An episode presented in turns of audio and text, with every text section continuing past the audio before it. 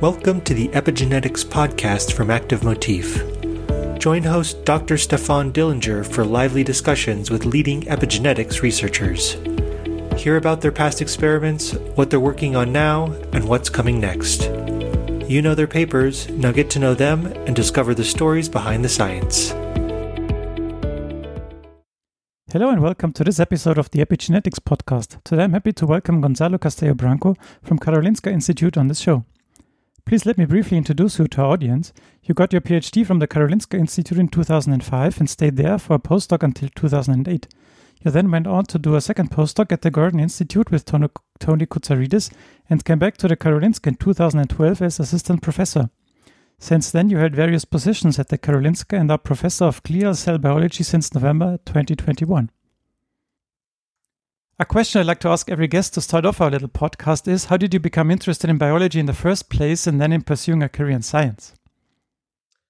Okay, so, so I I uh, I was actually not interested not in biology from the beginning. I was more interested in chemistry in high school, um, and then when it was time to go to the university, I I started getting more interested into biology and went to a degree in biochemistry. Um, and then then uh, during that degree um, I, I, started getting more and more interested in biological questions. And uh, i have to say that my major um, influence to to go more into not into neuroscience was actually my brother. I have an older brother that uh, is also a scientist. He's doing investigating more um, um, systems neuroscience, like with MRI, PET, and, and these things. Um, and so he's he's nine years older than me. He has a research group in Portugal now, and uh, and um, yeah. See, so I I was already interested in research uh, because of his influence and uh, neuroscience because he was also doing neuroscience. And then I started getting interested in neurodegenerative diseases, uh, and that's how. So my my that's how I entered in in biology and then I, I, don't know then uh, from that point on i mean science is a, li- a little bit like a thread that you uh, whatever you you find interesting then you go in that direction and that's later on in the career i went more into epigenetics and then combined mm. neuroscience and epigenetics so it must be very interesting, like uh, Christmas holidays, when you sit at the dinner table and, and discuss things, or is it like strictly family then? Uh, no, I mean it's actually uh, that's the the fun part about neuroscience is actually quite broad. So I, I we I do very molecular uh, neuroscience, uh, and uh, my brother does the other spectrum, uh, which is more. I mean, although of course our researchers also has as we are focusing in multiple sclerosis also has a translational component, but my my brother works more with.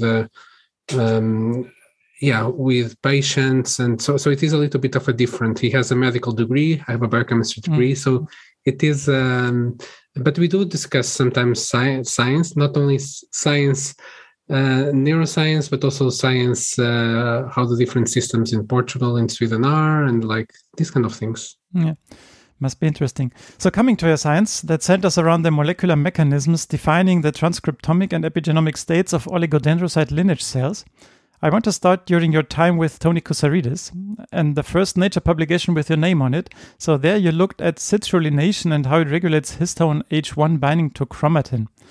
Um, histone H1 is like yeah, one of the odd histones that then is not getting too much attention. Uh, but what did you find in that paper? No, I mean I think uh, it's well histone H1 is like you said not not a very um, compared to the other uh, uh, histones not so much studied but also like citrullination is also not so so studied. And uh, uh, i think citrullination is a very interesting modification because um, uh, actually so the, the, way that it works it actually um, i mean it's mainly known uh, by its action in neutrophils where basically high levels of citrullination leads to massive de- uh, decondensation of the chromatin and actually is used um, as um, um, in these neutrophil nets as a as an antibacterial agent. So it's a, a massive uh, decondensation of the chromatin that usually actually people also are not very familiar with either. Um, but then what in this study we found is that um, citrullination in this context is also important for uh, the local decondensation of the chromatin and regulation uh, regulating uh, pluripotent genes. And and um, so this is something that also, I mean, in my lab, we when I came back and when I started my lab in Stockholm, we were continue being quite interesting in this modification citrullinatation itself because it um, um, so not only at the levels of histones but actually in oligodendrocytes it's in in proteins that have a uh, so the citrullinatation happens in arginines um, so proteins that have a, a lot of arginines um, so it's not become... it's not restricted to histones then no, no, no. So it's a peptidyl citrulline, and then uh, it can happen in, in particular in, in the cell type that we are interested in our lab with dendrocytes. It actually happens also in the myelin, uh, a myelin basic protein, which is a, a, key component of the myelin, and it also leads to um, um, that the protein becomes disorganized and actually quite uh, becomes quite important in the structure of the myelin of the oligodendrocytes. So it is a, it is a modification that can actually have several functions within the cell. We fo- when I was in Tony's lab, uh, I was focusing together with uh, Marie Christophorou uh, more in the fo- of the function in histone H1, but definitely it will have um, uh, other functions uh, than than the ones that we found.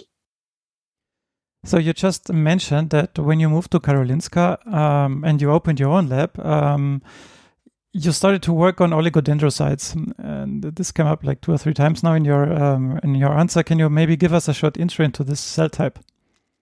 Yeah, so so oligodendrocytes are is a cell type that uh, quite abundant in, in the brain and in the spinal cord in the central nervous system, and basically it is characterized to produce this myelin sheet, which is a insulating layer, part of a membrane that insulates the neuronal axons, so the nerve cells and allows fast transmission of the electrical impulses in the neural circuitry.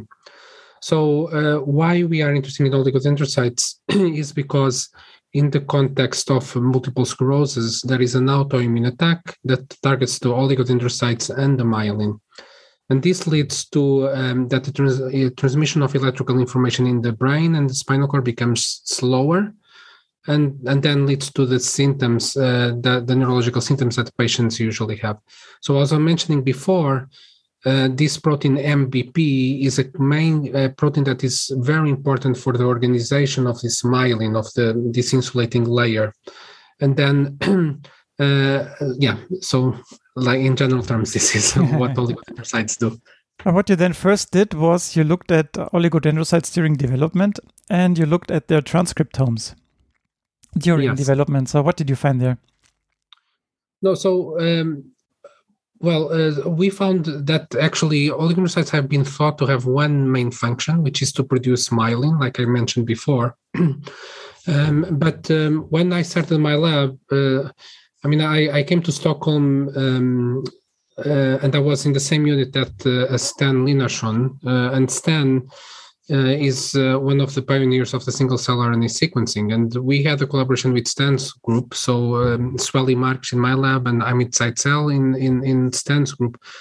And we decided to, to characterize the transcriptome of oligodendrocytes during um, the juvenile brain and the adult brain. And this is where we actually uh, applying uh, StartSeq, which was the technique that Stan have developed for single cell RNA sequencing, we actually saw that um, uh, several transcriptional states of the oligodendrocyte lineage, not, not only doing this from a differentiation from a progenitor to a mature oligodendrocyte, but also uh, within um, the mature oligodendrocyte also uh, presented that we found six distinct transcriptional states, which are now we are now very interested in the, uh, studying what do they do if they are have different functions or are they just transient states or um, w- what is the bio- biological function of these states.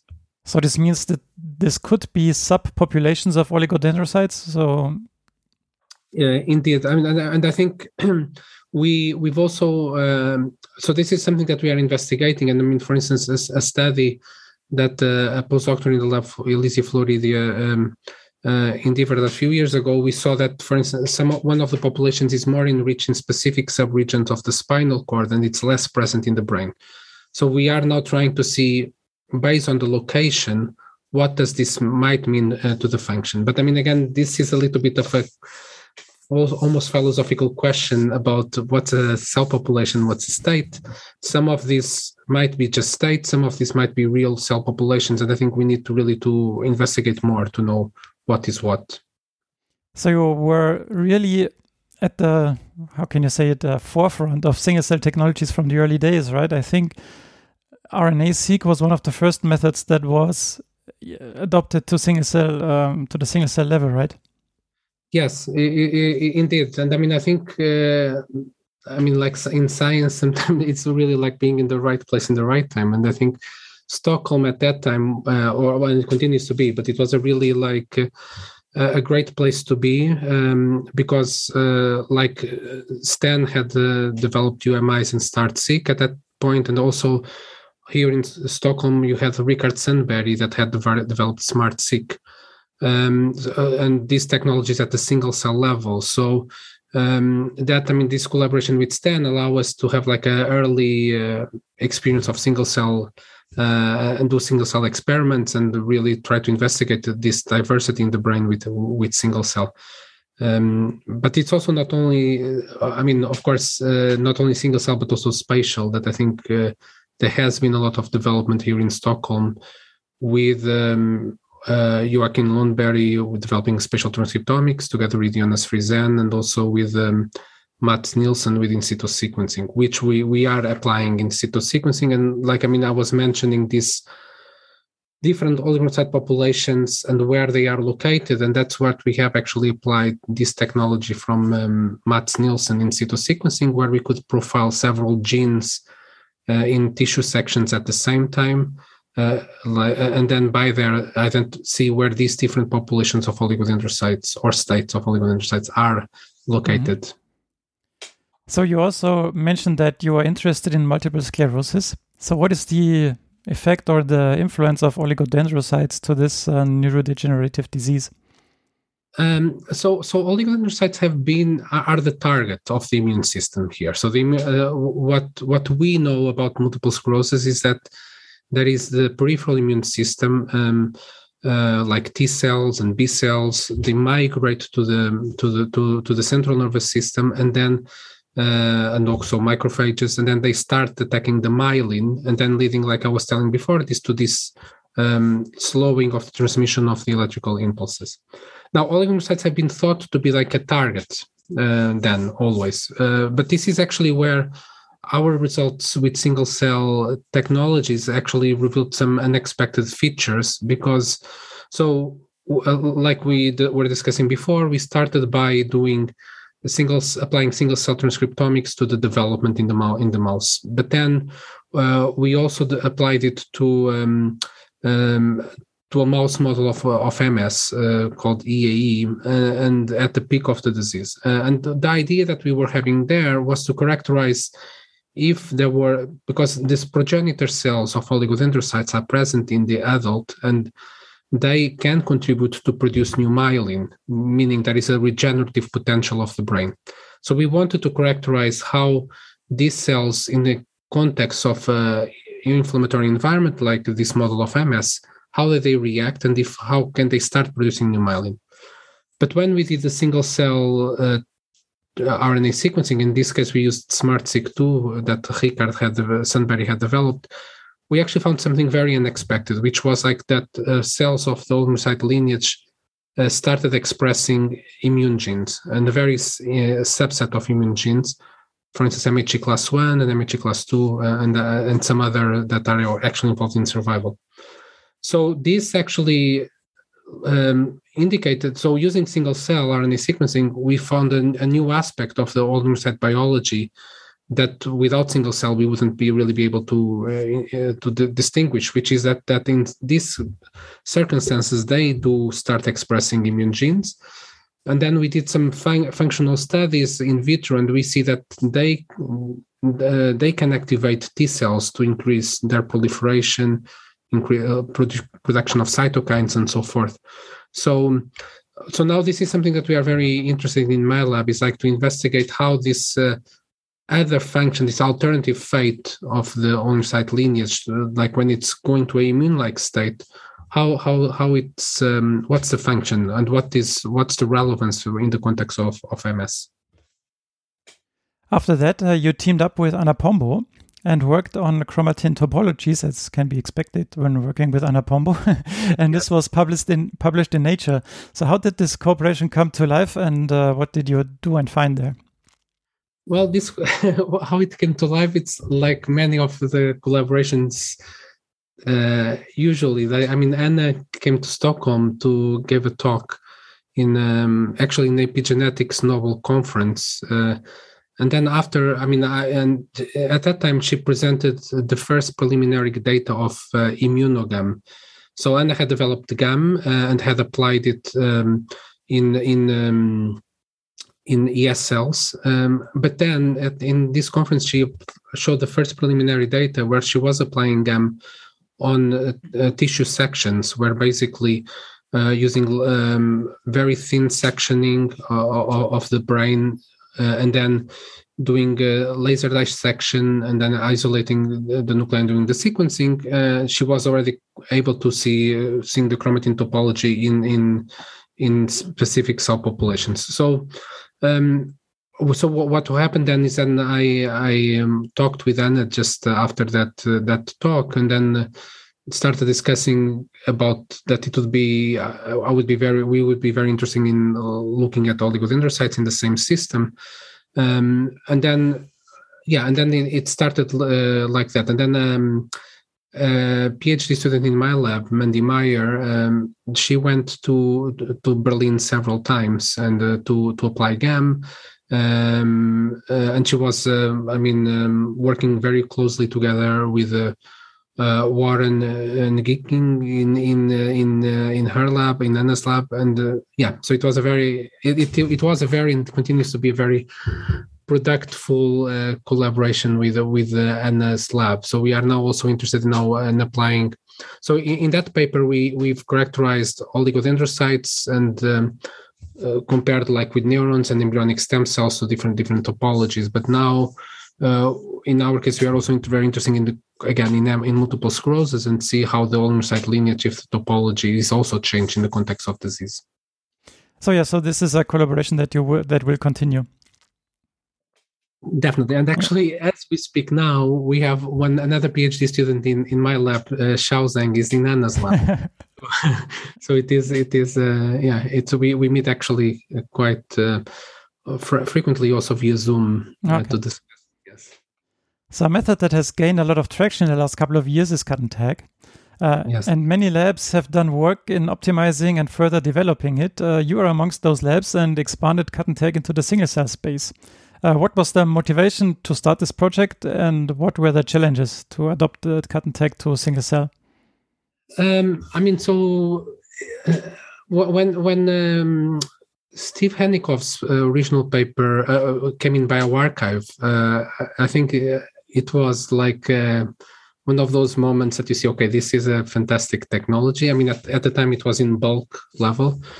Um, and I, I mean, I sent the email to the lab like saying, okay, we'll need to look at this technology. At that time, uh, it was not, so it was, the original paper was uh, cut and run, right? And then uh, the in bioRxiv. And then it was, I mean, in the discussion, Steve was already saying this might be applicable in single cell level and uh, so we were we were quite interested uh, in this. And then at the same time this was a time that we so it took a little bit of time for us to implement the technology in the lab. Uh, but i mean one of the things that i also have to praise steve is like the he has been super generous with the scientific community like sharing the reagents and that really uh, allowed that cut and run and cut and tag were implemented yeah, it's not by Sorry, yeah. it's not only the reactions, but it's also the discussions that you can have with him, like on, on protocols IO and everything. So it's really, really helpful in this. No, it, it is fantastic indeed. Uh, uh and then, so at that time, we, uh, so Mandy Meijer, PhD student in the lab that I've mentioned before, we, um, so we, we, we had, we started working with ATAC-seq, uh, and uh, so we had a collaboration with Howard Chang, uh, and Howard at the time at the time was developing uh, with together with a postdoc in, in Howard's lab, Xingqi Chen. They were developing a plate-based uh, version of uh, single-cell ATAC, um, and then Mandy Meijer, PhD student in my lab, then um, decided, okay, let's we decided we let's implement ATAC and we want to do it at a single cell level. So uh, and again, this is because um, Stan and Rickard had like also worked with TN5 in uh, his single cell protocols. We had our protein facility here at Karolinska was actually producing TN5, and we could get hold of TN5 and then actually um, um, Mandy implemented the, the ATAC in our level in our lab and also um, started doing together in collaboration with Howard like implementing single cell ATAC uh, in our lab. So then when um, single cell when, when cut and tag uh, came up when Steve uh, then um, um, published the cut and tag uh, protocol, this was something that also we could implement quite easily in our lab um, because we uh, we already had experience uh, with, with the transposase um, with the ATAC.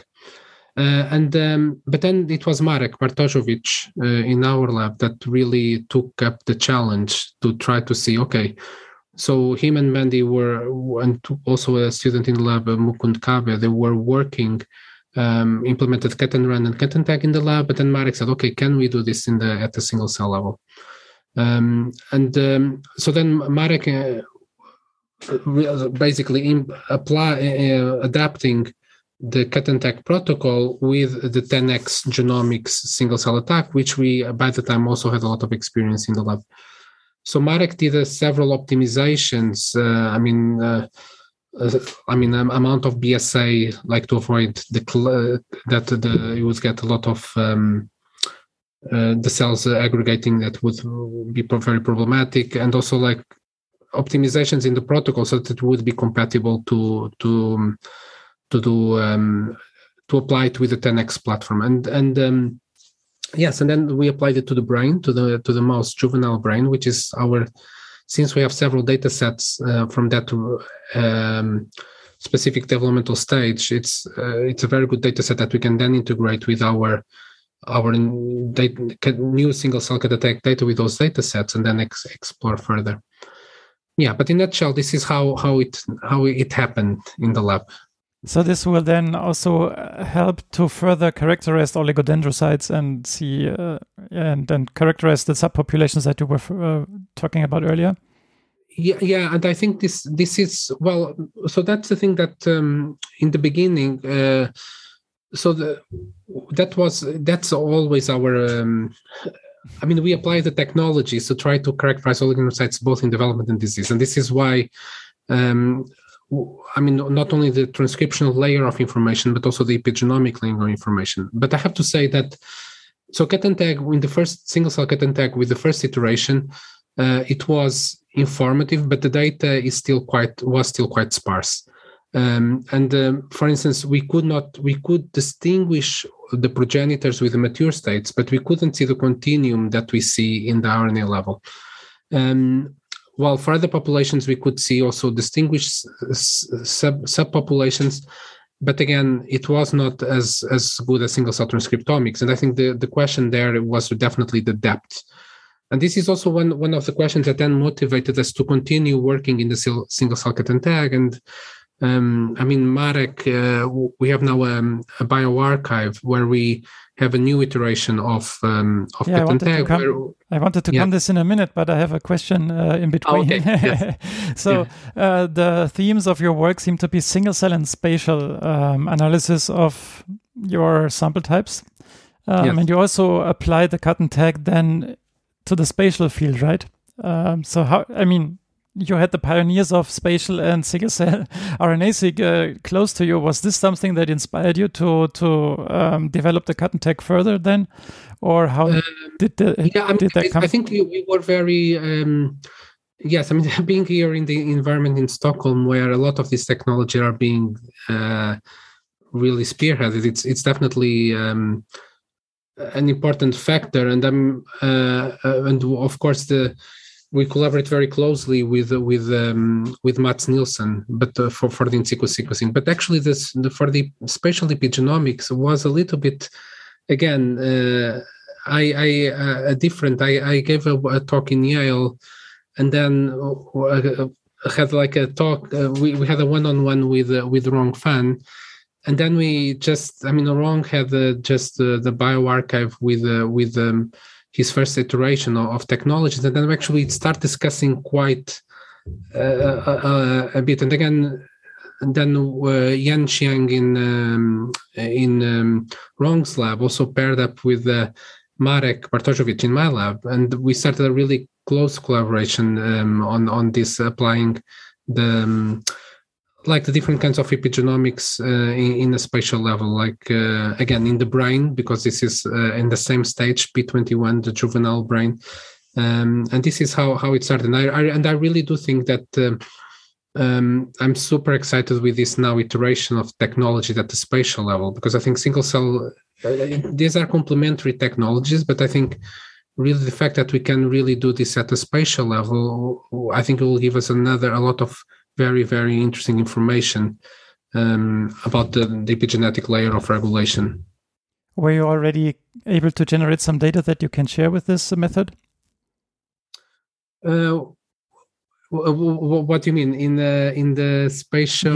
Yeah. Uh, well, I mean, so so we have we we have the spatial cut and tag uh, paper together with Rong, uh, which was like uh, showing um, in the P21 brain how we could see uh, different. Uh, so we we did it with H3K4 um, 3 methylation for active marks and H3K27 3 methylation for repressive and I think one of the most interesting uh, observations there so, so is like uh, when we look at genes like involved on oligodendrocytes, uh, like SOX10, you can see a stripe of um, region where you have like really high deposition of the active mark uh, at the, the SOX10 regulatory regions. And then of course that is like the corpus callosum. So that really shows how epi- the epigenomic information can really at the spatial level can give information about the arealization of the brain um, but i think another super exciting aspect of the data was like the different cortical layers that we could also see with repressive marks like uh, um, genes that were that are usually associated with the more deeper layer or more the superficial layers. And we indeed we could see the different marks really deposited in the, the uh, in the genes that are involved in these uh, layers uh, of, of, of them um, but i think now the the interesting thing and i mean that we are also exploring is that we can see um, i mean you can also now like do pseudo time of the data and like see like going from a progenitor into a mature state uh, and then see actually spatially how these cells are, are where they are located. And but then like at the chromatin level look like for instance how different um, regulatory regions are being uh, um, we have higher or lower signal for instance of the active or repressive marks or, or open chromatin which also shows like at the spatial level how different enhancers might be commissioned or decommissioned during the process of, of uh, so i think that i think this is super exciting and, and uh, again as our focus is in uh, multiple sclerosis what we really want to see now is apply this kind of technology to um, uh, to the context of, of lesions um, of in multiple sclerosis to see, be able to see if we can also determine the epigenetic this epigenetic layer how is it regulated in in, this context. So you were just mentioning before I had this question about the spatial field, uh, your most recent bioRxiv paper, I think, uh, uh, or you were referring to that, yes. where you used nanobodies to do cut and tag. Is that correct? Yes. Uh, what is so so special about those nanobodies, and why are they so awesome in comparison to maybe antibodies? No, I mean, I, I think uh, first, I think it's a versatile. Uh, uh, they're very versatile, um, and I think the the the main advantage here is that we are able to probe two modifications at the same time. Um, so basically, uh, we have a nanobody. So we did a, basically what Marek did was a um, so there are there have been developed nanobodies that are against rat, uh, um, against mouse or against rabbit, and then Marek did a fusion between um, uh, the TN5 uh, and and um, this uh, um, variable domain of, of the nanobody, targeting either rabbit or mouse. So um, replacing the the protein A. Exactly. So actually, originally, uh, Marek tried with protein A, protein G, and see whether we could again have a target rabbit versus mouse using protein A, protein G, but that actually was not very efficient. So then that's why we decided to go to um, nanobodies. And and then I mean, and it so the, the real strength is that you can basically target primary antibody recognizing your histone modification of interest simultaneously. If you have a mouse and a, and a rabbit uh, primary antibodies, then you can have the nanobodies, and then you can profile. So we, in the paper, uh, in the bioRxiv, we have been profiling two histone modifications at the same time, which I think um, it is um, um, it is so we will be able to. I mean, gives another layer of information that we couldn't have before. I have to say that it's also, quite interesting that at the same time that we have been developing this, uh, uh, even uh, Raimondi in um, New York uh, Genome Center came up with exactly the same idea. So actually, it's a, a back-to-back bioRxiv, uh, and um, because it's amazing how science works. That uh, we came up with this idea here, and uh, even also uh, in in New York, and then actually, so he applies it in a different system from us, more like in the hematopoietic system. We apply it in the brain but I think um, both both bioRxivs shows that like, the potential of, of this technology. I think one thing that I also would add is that um, um, Marek also, um, I mean, I, I, was talking before that one of the problems of single cell cut and tag was the sparsity of the data. Uh, and this is something that actually we were able to improve um, in, in, this nano tag uh, iteration now.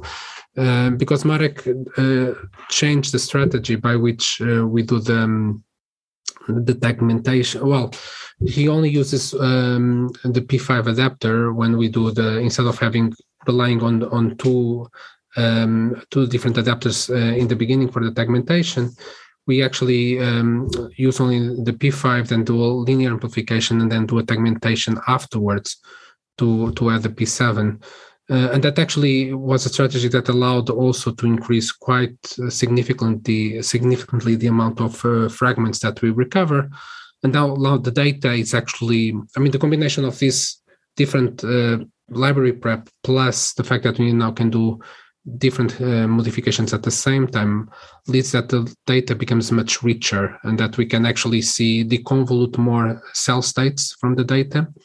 And then again compare uh, we can also compare uh, how it happens for instance in pseudo time when uh, modification uh, how the two modifications are uh, varying during the pseudo time um, of, of a, for instance an oligodendrocyte lineage. Yeah that looks uh, or sounds very promising. So do you think that more than two would be possible so in in the in the paper we actually also have ATAC so basically what we do what oh. Marek did was it that he first does ATAC and then does the two modifications at the same time. So we have actually the three modifications, three three epigenomic informations in the in the same cell. Um, I, I I think it it will be possible, um, and I think one thing is uh, developing. Um, so, for instance, using nano nanobodies that would target other uh, species of primary antibodies that we will have target different histone modifications. So I, I definitely think this is something that um, uh, it, will be possible. And I think also even uh, bioRxiv also has some different strategies also to go in, in that direction. So I, I, I do think that the what we lies in the future is actually to do several modifications combining with RNA in the TAC and then really see like in the same cell how, how all this information, which I think it's amazing to think that yeah. this will be possible in the future to do this. But I really do think that we are will be moving in that direction. Yeah, that would be very awesome. So my last yeah. question or the last question for science is what are you working on right now? Maybe you can give us a glimpse of uh, what will come out of your lab in let's say the next 5 years. Yeah.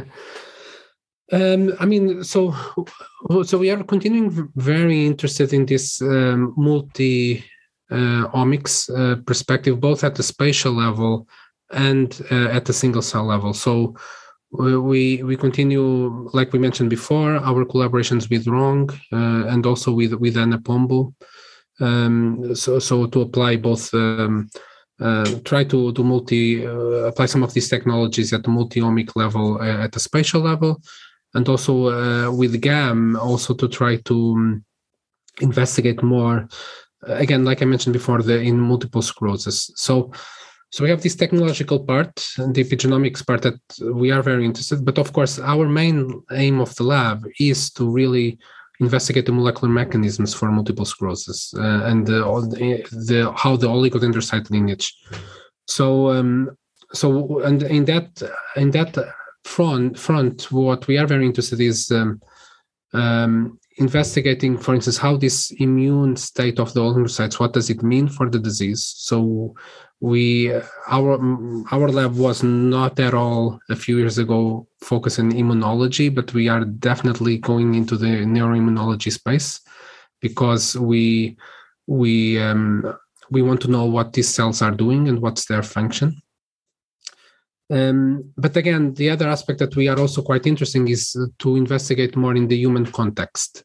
So we want i mean a lot of the experiments that we have done is in mouse. I mean we have done uh, also some exper- like uh, probed the, the, the, transcriptome at the single cell level also in in um, uh, post-mortem material uh, in order to be able to see how is the state of the oligodendrocyte lineage in in the human brain in in, in patients in ms patients um, but now we also one thing that we have identified is actually that some of these um, with the chromatin so we see chromatin accessibility uh, in both mouse but also in human cells in um, uh, in oligodendrocytes in SNPs that are associated with MS risk.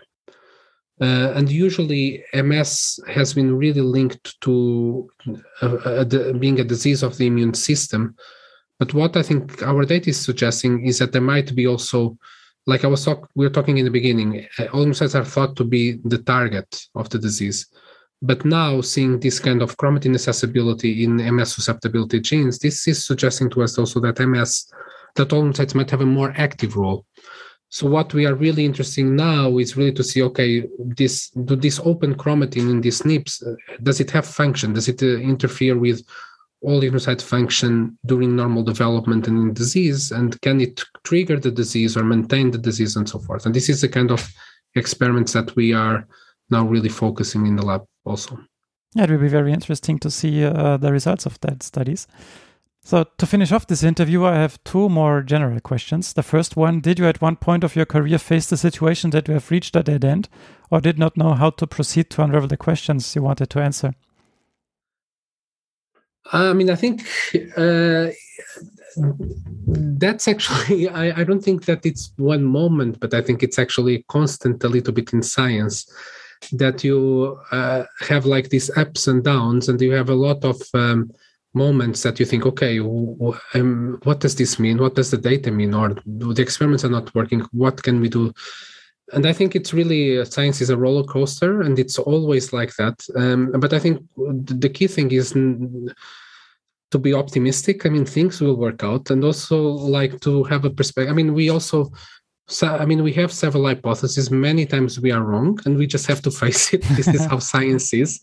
Uh, but also like to try to find other perspectives like um, um, i mean so uh, to, sh- shortly yes i have encountered but it wasn't only one time it was several times but i also think these are quite important times to reflect about what you are doing and also like um, you need to think about your experiments, about your science, and did reach dead ends in order to really put things in perspective and then go to the to the next. And also like think, okay, this is really this hypothesis was wrong. We need to move to something else. I think that's. Uh, I, I usually say sometimes when we're having discussions here in the in the lab, sometimes there is these silences that we have that can become very uncomfortable because we, we don't know like uh, we don't know i mean what should we do with the experiments but actually i think those silences are quite important because it's like it's when you are thinking and think okay all the different perspectives of your data and like seeing okay what can be wrong what So um, it is difficult, but I think it's uh, part of it. Yeah. yeah. So, in the last, oh wow, 40 minutes, we have taken a journey through your scientific career. Can you maybe give a short summary about your most important findings or something that we might have missed in this interview? Um, yeah, I mean, I think the what I think the most important finding in general, and again, this was really driven by the single cell um, technologies, is uh, to uncover this like a layer of heterogeneity in the oligodendrocyte lineage, and that they might actually have different functions that we thought uh, we, we we didn't know that they had before, and uh, and particularly I think this immune um, function uh, that they might have an immune function in the context of disease. I think that's one of the most uh, important findings that we have. But I also have to say, uh, like science is also like goes in circles, and if you go back to the 80s, um, there were actually some papers already by then suggesting that oligocytes might acquire this uh, start expressing immune genes. But of course, at that time, it was like then with um, uh, either in situ hybridization or like with antibodies uh, and so forth. Uh, but I think science is circular. So I think we, um, so the, uh, what we are now using with the new technologies is that we are going, we are able to go in much more depth uh, in these like hints that actually have been already there. Uh, and now we can further explore the function and what they, what does it really mean. So it's also worthwhile going back not only like 10 years in your field, but also like 30 years in your field and see what people have done back in the days and then, uh, yeah, see if new methods can, can get new insights. So, yeah, uh, so thank you, Gonçalo, for your time and for being on the show. Okay. Thank you very much, Stefan. Thanks for listening to this episode of the Epigenetics podcast from Active Motif. We hope you enjoyed it. You can find all the mentioned references in the show notes. Please rate, review, and subscribe to our podcast on your favorite podcast platform so you never miss an episode. We'd love to hear from you, so please send us your feedback on Twitter, Facebook, LinkedIn, or via email at podcast at activemotif.com, and we'll give you a shout out in a future episode. For more great epigenetics content, check out the Active Motif blog at activemotif.com forward slash blog. Thanks for listening and stay tuned.